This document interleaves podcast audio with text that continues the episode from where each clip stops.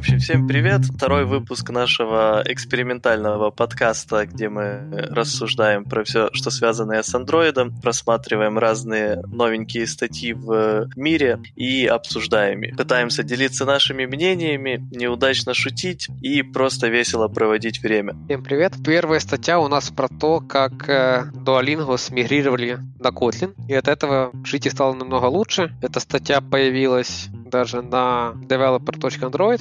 Кто не знает, Duolingo — это приложение для изучения английского. Оно входит, в принципе, в топ приложений, которые есть в маркете. Ну, это, кстати, не чисто приложение для изучения английского. Одна из главных фишек Duolingo в том, что оно прям популярное во всем мире. Вот реально во всем мире, практически в каждой стране, потому что оно заточено вообще под очень много языков, и изначально там вообще даже не было возможности изучать английский, так как стартовала компания, по-моему, все же в Штатах, и самый популярный язык там для изучения — это испанский на базе английского. А дальше они уже развивались и, соответственно, добавлялись новые базовые языки и новые языки, которые вы можете изучать. Сейчас на Duolingo, используя, например, английский как базовый, то есть тот язык, которым вы владеете, вы можете изучать там испанский, французский, немецкий, китайский, японский и тому подобное. И даже более странные штуки, типа языка клинон, который встречается в Star Trek, или языка дотракийцев, который встречается в «Игре престолов». О, у меня сразу идет вопрос, могу ли я в Duolingo выучить клингонский? Да, можешь, конечно, но типа просто тебе нужно использовать английский как базовый. И эльфийский ты можешь тоже. Я не помню, есть ли там какой-то эльфийский язык, по-моему, там из вот необычных языков точно есть клинон, потому что я его видел. Есть точно язык дотракийцев, по-моему, и есть этот валерийский тоже из «Игры престолов», но, возможно, есть что-то из вселенной Толкина «Властелин колец», например. Я не уверен. Клинон ты точно там можешь учить. Толкин бы оценил. Я подозреваю, у Duolingo после этого подкаста появится как минимум +1 пользователь. Если там есть что-то экзотических, то да, конечно, чисто посмотреть. У меня была там цель общаться на эльфийском, но почему бы просто не посмотреть? Знания никогда не помешают. Я считаю, что знание приветствий на любом языке лишним точно не будет. Раз мы уже обсуждаем всю эту тему с Duolingo, накину еще из того, что еще знаю. Изначальный создатель вообще концепции Duolingo, он известен еще тем, что он создатель первой reCAPTCHA. Сейчас уже это редко можно встретить, но раньше часто ты попадал на эту версию, когда тебе надо ввести 2 слова с картинки, чтобы пройти капчу. Его компания создала этот продукт, потом их уже выкупил Google, но изначально идеей создания было их. И если, кстати, кто не знал, вот в этой версии капчи ее главная фишка была в том, что она не только проверяет на то, бот вы или нет, но также она приносит дополнительную пользу в другом виде. Вот каждый раз, когда вы ее проходили, там было 2 слова, и на самом деле только одно слово система точно знала, какое там, только на одной из картинок. Второе слово было неизвестно системе тоже. Это были просто фотки из разных нерасшифрованных еще старых там бумаг, которые были в плохом состоянии, и вот их все фоткали, разбивали на вот такие слова и автоматически переводили, используя вот эту капчу. То есть проверялось, что человек правильно ввел слово, которое известно системе, а второе слово заносилось просто там в какую-то базу данных,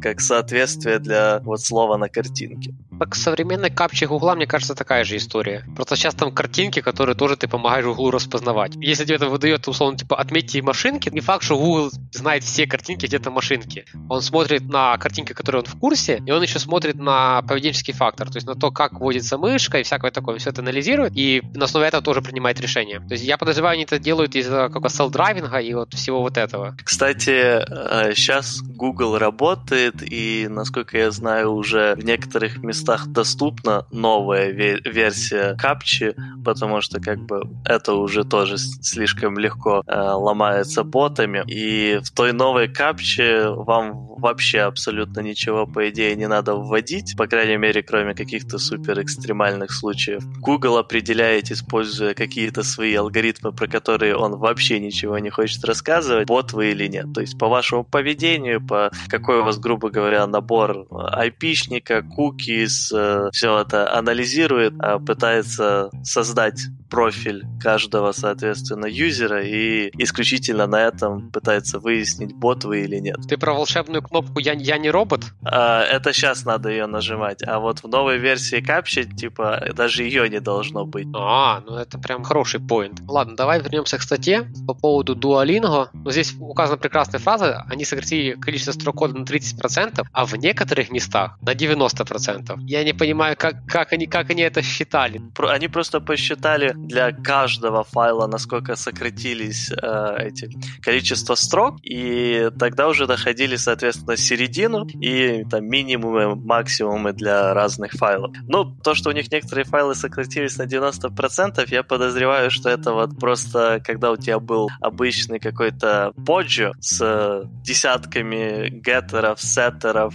конструкторов и тому подобным, в итоге в Kotlin это просто перевелось в один маленький дата-класс, где все это генерится на уровне байткода за тебя. И вот ты получаешь минус 90%. Ну, на самом деле, 30% учить вполне реально, учитывая, что ты заменяешь много билдеров просто методами, которые с дефолтными параметрами. Тебе практически не надо оверлоуд функций делать. Ну, по той же причине ты можешь просто пихать дефолтные параметры. Потому что в очень многих кейсах у тебя оверлоуд делается чисто для того, что у тебя есть функция, которая принимает значение А, и есть функция, которая принимает значение А и Б, но Б очень часто это может быть дефолтным параметром. Ну и, наверное, еще DSL тоже там сократил количество строк некоторых. Но вот что мне на самом деле не нравится, это вот то, что они в первую очередь делают акцент на количество кода. Мне бы было более интересно посмотреть статистики, например, на там скорость релиза новой фичи, количество в среднем багов на там за год, допустим, и тому подобное. Ну, понятное дело, сейчас у них такой статистики нет, потому что они только переехали, но в целом было бы интересно увидеть именно вот такие статистики лично мне. Потому что количество кода — это не всегда показатель того, что стало лучше. Кому это на пользу, ну, черт знает. Ну, тут про результат тут не особо, кстати, говорят. То есть они говорят, что у них запустился АБ-тестинг. Ну, я не вижу никакой проблемы запускать АБ-тестинг на Java. Не-не, у них был АБ-тестинг и на Java 100%, потому что, как бы, я его терпеть не мог, потому что я когда-то был пользователем Duolingo пару лет назад. Я пытался с его помощью изучать испанский, и у меня было также несколько знакомых, которые тоже вместе со мной учили испанский. Ну, кто-то изучал там другие языки, но суть в том, что так часто получалось, что многие классные фичи они запускали изначально в AB-тестинг формате, и мои знакомые их получали, а я нет. И это было очень обидно. Хорошо, тут еще есть прекрасный поинт, что все Android-разработчики стали Kotlin-экспертами. Ну, это хороший поинт, то есть, да, если вы планируете переписывать все приложение с одного языка на второй, неплохо, чтобы все разработчики, которые будут писать на новом языке, изучили этот язык. Я хочу еще вот сказать одну вещь, которую не упоминает эта статья, а именно о небольшом минусе того, что они полностью избавились от Java, в том, что Duolingo перестала быть Duolingo, потому что там теперь только один язык, Kotlin, а не два. Засчитано.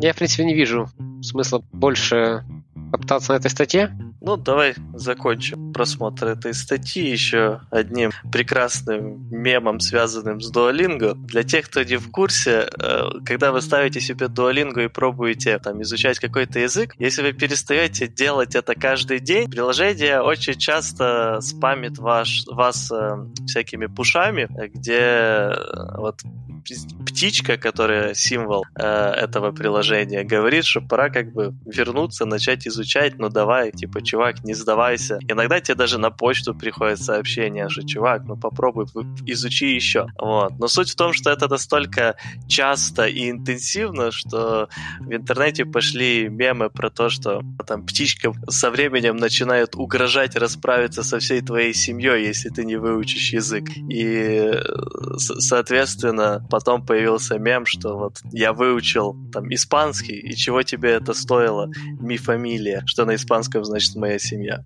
Вторая статья, уже чуть побольше, релиз Android Studio 4. И первый пункт, ну, по-моему, всегда так было, всегда новый Gradle плагин.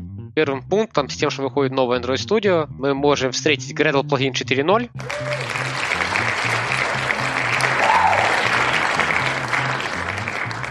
Теперь всем надо смигрировать проект, помахаться пару дней, чтобы он опять запускался. Если у вас проект чуть-чуть больше Hello World, как правило, это так и происходит. Они начали анализировать время сборки приложения. То есть, насколько я понимаю, это по факту то же самое, что раньше делал Gradle Check. Была джоба, которую ты запускал. Она собирала все данные, как строится вообще твой исходный файл. Не исходный, а аутпутный файл. И строила, там был поднимался целый сайт, где ты мог точечно посмотреть, что сколько занимало времени. Но это был единственный минус, что это по факту выливало весь процесс сборки твоего приложения на сервера, насколько я помню, самого Gradle. Вот, и ты потом мог просто зайти на веб-страничку и посмотреть. Это тормозило всех от того, чтобы это использовать, потому что сам факт того, что кто-то будет видеть, что ты там собираешь на каких-то серверах, это, ну, не самый приятный факт в мире. Сейчас это можно посмотреть локально в Android Studio. Они прям показывают, сколько времени занимала сборка приложения, сколько времени плагины Gradle и всякое такое. Мне интересно, кстати, ты говоришь, что раньше они выливали это на типа их веб-сайт. Почему просто не генерить этот веб-сайт там в файлах проекта и просто открывать в браузере локально? Ну, я не знаю. Нет, возможно, Gradle так умел. Ну, то есть я аж так не искал. Но, скорее всего, там есть какое-то суровое приложение, которое умеет как-то парсить файлы, которые генерирует Gradle для сборки. И я подозреваю, это нетривиальная задача. Ну да, там точно без jQuery не обойтись. Ой, да, я помню, вот это когда ты открываешь сорцы какого-то плагина, который делает тебе HTML-репорт тестов, вот, и там просто строка, в которой захаркоженный jQuery. Хорошо, следующий пункт Java 8. Теперь, я так понимаю, да, поддерживается четвертым плагином на уровне D8 и R8. Единственное, что нам это даст, это мы можем скипнуть теперь минимальную версию. То есть мы можем запускать Java 8 на версиях Android пониже. Раньше, насколько я помню, был минимально это 24, чтобы полностью Java 8 запускать. Сейчас ты можешь, я так понимаю... да, они тут пишут, что ты можешь с 20-й версии полностью поддерживать Java 8. Ну, соответственно, со всем сахаром, который она там поставляет. То есть, ну, там, и со всем Stream API. Ну, я здесь очень сильно радуюсь. Это Java Time. Правда, мне не нравится, что пишет subset и какое именно подмножество функционалов Java Time будет доступно. Потому что, ну, если кто-то работал с временем, у вас было очень много работы со временем, то, скорее всего, вы хотели использовать API времени, который приходит с 8-й версии Java, но, понятное дело, обычно у вас минимальный API далеко не 24, но при этом был бэкпорт ThreeTenABP, как-то так он называется, от Джейка Уортона. Я лично использовал его, но, конечно, намного приятнее, когда тебе не надо тащить в проект дополнительные зависимости, и ты можешь просто брать и использовать стандартные джавовские классы, методы и так дальше. Дальше у нас идет... да, Feature on Feature Dependency. Я на самом деле не особо понимаю, чем они отличаются от того, что было раньше. Ты смотрел эту сторону? Честно говоря, тоже не уверен, что прям сильно поменялось. По идее, раньше, как я понял, нужно было Dynamic Feature закачать отдельно в приложении два разных модуля. Если там у тебя был модуль А, и он зависел от модуля Б, то если тебе нужен модуль А, тебе надо было сначала скачать модуль Б, и тогда ты мог качать модуль А. А теперь это ты можешь просто попросить скачать модуль А, и тебе автоматически закачает модуль Б. Но я, честно, никогда не делал Dynamic Features, поэтому не уверен, правду ли я глаголю. Но с того, что я прочитал здесь, у меня сложилось такое впечатление. Следующий пункт — это саппорт Kotlin DSL скрипт файл. То есть Android Studio будет поддерживать Kotlin скрипт, что на самом деле хорошо, но именно в разрезе Android разработки я не особо понимаю, зачем он там нужен. Но если тебе надо просто по-быстренькому наваять что-то на Kotlin скрипте, чтобы быстренько что-то поднять, это прямо оно. Дальше идет GPU Profiler Updates. Здесь на картинке они показывают, как все стало хорошо, но на самом деле я вчера тыкал профайлер, с ним так же сложно, как и было раньше. Он просто сейчас показывает чуть-чуть более детально по ядрам, что ты займаешь, и в принципе все. То есть, если у тебя приложение поддерживает там мультипоточность прям на разных ядрах, и ты прям сам этим всем рулишь, то да, сейчас стало проще. Но если у тебя есть какой-то враппер над этими ядрами, то не особо проще от этого не стало. Оно просто стало чуть более разноцветным, но я еще не привык, какой цвет за что, поэтому ничего особо сказать по этому поводу не могу. Они теперь показывают более детально обновление UI, то есть у них прям есть теперь пики, что вот тут у тебя UI чаще рисуется, вот тут реже. Это прикольно, чтобы мне это помогло как-то за те пару дней, что я тыкал фичу нет, но зато теперь дерево вызова методов стало более удобным, по нему можно теперь искать. Ну, у меня примерно похожие впечатления. В целом, вроде бы в некоторых местах чуть-чуть удобнее стало, но все равно слегка все на кучу, и все равно порог вхождения в то, чтобы понимать, что где происходит, достаточно высок. То слегка печально, как на меня. Но, впрочем, и функционал тяжелый, много всего можно посмотреть, много с чем можно поиграться, поэтому как бы понятно, что задача сделать нормальный UX очень сложная. Ну, я в целом рад, что, по крайней мере, Google задумывается об этом и пытается делать какие-то улучшения в эту сторону. В целом, пусть продолжают, но пока я бы не сказал, что тут прям какой-то большое перелистывание целой страницы на что-то новое. Это все тот же профайлер, большинство тех же проблем остается. Но что мне очень нравится и что очень круто, это их новый Motion Editor. Теперь можно намного проще просматривать, как будут работать твои анимации, намного проще их изменять, меньше взаимодействовать с XML-кой, соответственно, потому что этот Motion Editor генерит ее для вас. Ну и это, опять же, упрощает анимации в Android-мире, в котором исторически это было... большинство анимаций делались достаточно сложно, и на это тратилось много кода. Сейчас в целом с Motion Layout и вот теперь с Motion Editor делать большинство анимаций становится намного проще. Чисто для понимания, теперь можно просто описать два стейта вьюхи, то есть позицию А, позицию Б, и сейчас в дизайн-эдиторе прям появился ползунок, по которому ты можешь посмотреть, как в каждом состоянии твоя вьюха находится. То есть и прям запустить в реал-тайме, померить сразу длину этой анимации. Вот это то, что часто очень есть у многих людей, прикинуть длину анимации, если дизайнеры ее напрямую не сказали. То есть, как правило, это превращается в то, что ты просто в коде меняешь цифрику, перезапускаешь, меняешь цифрику, перезапускаешь. Сейчас ты можешь это прям посмотреть без компиляции приложения. Тебе просто надо, чтобы открыть дизайн-эдитор. И на самом деле для меня это станет поводом открывать дизайн-эдитор.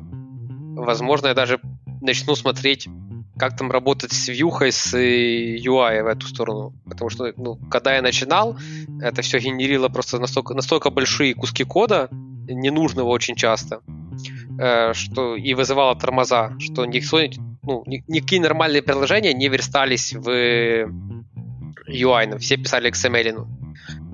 И сейчас это будет хороший поинт вообще открывать дизайн-эдитор, и это уменьшает порог входа, что просто прекрасно. То есть если раньше там надо какую-то хардкорную анимацию, то как бы ниже мидла ее никто не писал. Вот, потому что надо было понимать, что куда тыкать, знать хорошо методы на тот момент там Object Transformator, сейчас уже View Animator. Вот, и Object Animator и View Animator. Сейчас это можно просто дать любому человеку, и он накидает анимацию. Только здесь есть маленькая нотатка, что надо использовать Constraint Layout минимум версии 2.0 бета 3. Ну и, кстати, отдельно это то, что вот, да, Motion Layout работает как переход между двумя стейтами, которые вы описываете отдельно. И вот в Motion Editor вы можете супер легко еще подкорректировать, как именно происходит этот переход. Вот, то есть там, допустим, если вы будете смотреть какие-то релиз-ноуты, не те, что смотрим, кстати, мы, но какие-то другие, то вы, скорее всего, увидите там гифку, где показано, что вот по дефолту, допустим, есть у вас один стейт, где картинка маленькая и вверху, и есть второй стейт, где картинка большая и посередине. И, соответственно, в стандартном виде Motion Layout генерит анимацию, где картинка просто по прямой съезжает в центр и попутно увеличивается. Но в Motion Editor вы буквально, кликнув на вот эту прямую, по которой будет спускаться картинка, можете взять и ее чуть-чуть сделать кривой, как вам хочется, и, соответственно, она автоматически будет идти уже по этой кривой. Ну и там, на самом деле, все, что вас лимитирует, по сути, это воображение. Сделать можно очень всякого, очень много всяких вещей в плане анимации. Да, следующим пунктом идет, по факту, очень сильно прокачанный Layout Inspector, который, во-первых, очень большая фича. Надо запомнить этот день. То, что теперь он поддерживает Layout Dates. То есть, если раньше вы запускали Layout Inspector, он там долго крутился, потом доставал уже полное дерево view, которое у вас есть, то сейчас Live Layout Inspector, так он называется, он умеет поддерживать в режиме реального времени эти все штуки. То есть, вы запустили приложение, подключились к нему инспектором, и если в приложении что-то поменялось, то у вас это сразу же меняется в вашем Layout Inspector, что на самом деле неимоверно круто. Я его запускал. В принципе, это вот реально крутая фича, но в этот момент ноутбук разгоняется как не в себя. И следующий большой пункт, Layout Validation, это, насколько я помню, что-то очень похожее уже когда-то было. Ты можешь одновременно смотреть на то, как твой экран выглядит на нескольких девайсах. Раньше, по-моему, ты все же мог смотреть только на один пример за раз. То есть тебе, чтобы поменять, там, допустим, с пикселя 3 на какой-то планшет вид, надо было лезть туда, переключать и так дальше. А сейчас ты, по сути, нажатием одной кнопки видишь сразу, там, как будет выглядеть твой дизайн, твоя верстка на там, 20 плюс девайсах в разных форматах, с разными темами и тому подобное. Я понял, что сейчас оно может, что оно не могло раньше. Ты можешь поставить разные локали. То есть, например, ты там открываешь, там, смотришь свой экран на английском, смотришь свой экран на китайском, и если ты что-то меняешь, оно тебе сразу показывает, как это выглядит на разных локалях. Вот в чем большой плюс. А то, что ты видишь несколько экранов разных расширений, разных размеров, это было и раньше. Но я, сейчас говорю, не помню, как такое делалось раньше. Для вот одного девайса ты, по сути, раньше мог менять и локаль, и все остальное, и просматривать сразу. Может, и можно было как-то сделать, чтобы смотреть сразу на нескольких экранах. Но я, честно говоря, не натыкался на это. Ну, кстати, на самом деле для меня очень часто обычно надо было посмотреть как раз не разные размеры, а посмотреть на именно разных темах, светлое, темное, ничего ли нигде не в этом плане не просралось, и разных локалях, потому что, соответственно, у вас разные языки будут. Одна и та же фраза на разных языках у вас будет иметь разные размеры. И если там на каком-то русском, допустим, у вас текст спокойно помещается на экране, так как вы этого ожидаете на там, ваших таргет-девайсах, то на там, каком-то греческом, допустим, это уже будет совершенно другая ситуация, и он не будет помещаться. Вот. И теперь, открыв реально 10 разных там, локалей с 10 разными размерами, вы сразу можете увидеть, все ли у вас нормально или нет.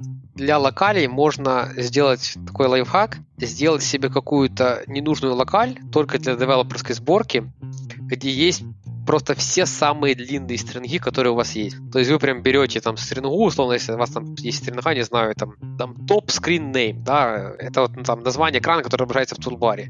И вы просто берете каждую локаль и просто берете от нее самый длинный текст, который у вас там есть, и пихаете в эту локаль. И так со всеми стрингами, и тогда у вас, открывая экран, вообще, открывая приложение, вы видите вообще сразу все, что не будет где влезать. То есть, если условно вы там знаете, что этот текст у вас самый длинный на греческом, вы вставляете греческий туда, если этот текст самый длинный на английском, значит английский. Да, приложение выглядит стрёмно, потому что все в разнобой, но зато сразу можно проверить, что где не влезает. Мне кажется, кстати, я даже видел какой-то плагин, который позволяет это генерить с уже существующих стринг-файлов. А он смотрит по символам или он реально прикидывает по длине букв? А вот это я тебе уже не скажу. Надо смотреть на детали имплементации. Потому что по символам это хорошо. Все мы понимаем, что английская буква W, да, занимает в разы больше, чем русская буква I. Тут, кстати, еще сильно зависит от шрифтов. В разных шрифтах буква W будет занимать разный размер. Тут, по сути, ситуация не из простых. Следующий пункт. Поддержка подсказок для ProGuard Rule. И это не может не радовать.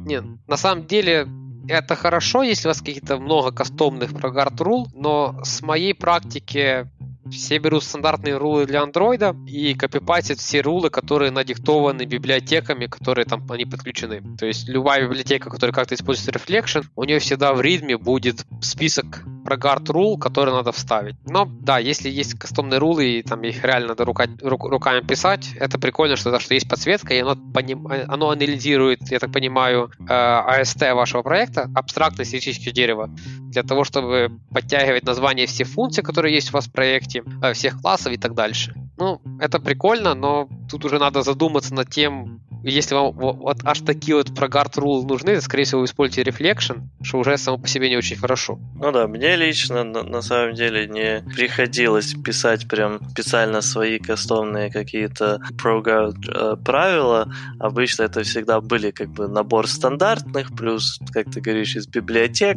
Было пару раз, что с библиотеками были разные баги из-за того, что им не хватало каких-то правил. И там уже шел метод научного тыка. Но я не думаю, что вот это бы мне как раз помогло с автодополнением и так дальше. Я уверен, что все же в этом мире есть люди, которые пишут эти ProGuard правила. Откуда-то же стандартные наборы взялись. И последнее, что есть в Android Studio, это нативная поддержка C++ кода. То есть, если раньше тебе надо было открывать C-Line, что-то где-то поправить, ну, хотя, если ты активный писатель на C++, то, наверное, не C-Line, но что-то жестче есть. А сейчас ты можешь прямо из Android Studio подхачить C++ код, как тебе надо.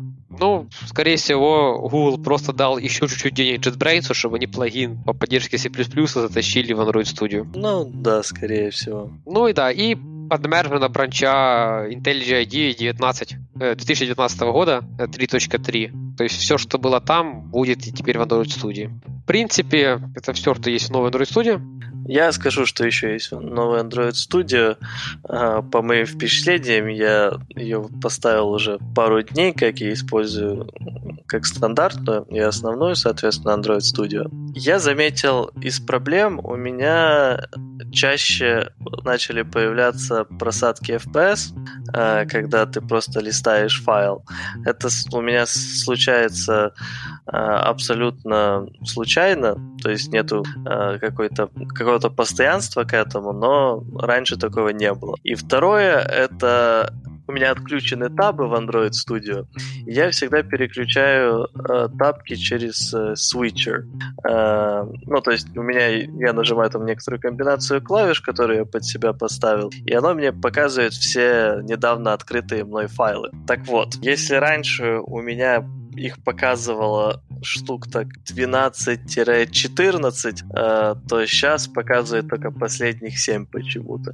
Возможно, где-то есть настройка, которая это меняет, но как бы я импортировал, конечно же, все свои старые настройки, когда обновлял Android Studio, и вот это печально, что оно у меня сломалось, пока где это поменять или как это подчинить, я не нашел. Ну, на самом деле, это то, что меня очень часто там подбивает у релизов JetBrains. Они любят такое.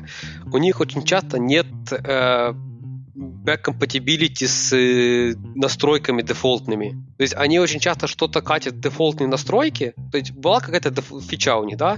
И раньше она по дефолту была выключена.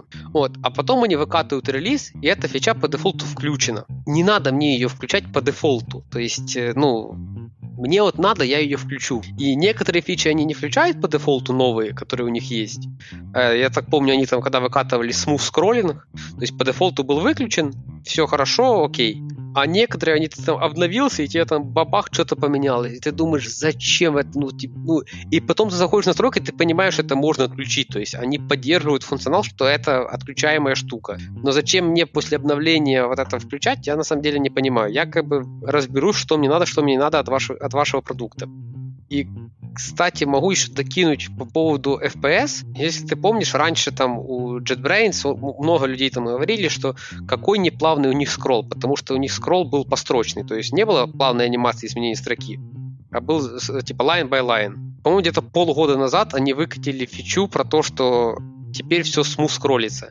И я никогда этого не понимал. То есть я не понимал, что вас там не устраивали в этом скролле. И я понял, что проблема была во мне. Я всегда использовал трекпад, и на трекпаде ты особо там не поскроллишь. Ты там 10-15 строк вверх-вниз проскроллил, да, и хорошо. И в основном весь мой скролл — это прыгание по методам. То есть в JetBrains есть прям функционал, что ты вот при там дожимании некоторых клавиш до кнопочки вниз, ты прыгаешь по методам. И я там всегда прыгал, все хорошо. Я недавно перешел на мышку с колесиком реальным, и я понял, что все ругают JetBrains за неплавность скролла. Потому что если ты реально запустил там скролл, который подразумевает хотя бы там 100 строк проскроллить, он реально тормозит. Это было у меня всегда то, что ты описываешь. Здесь у меня сейчас начало иногда появляться, это не супер часто, может раз в час, так при стабильной работе у меня это встречается. А именно вот такие легкие подвисания, где ты видишь, что вот FPS падает там в десятку буквально на секунду, и это немножко подвыбешивает. То есть у тебя скроллится все нормально, потом бац, такое микрозависание, и пошло дальше. Мы с тобой, в принципе, довольно хорошо пообщались. Я думаю, что надо просто сказать, что всем пока. В общем, всем пока.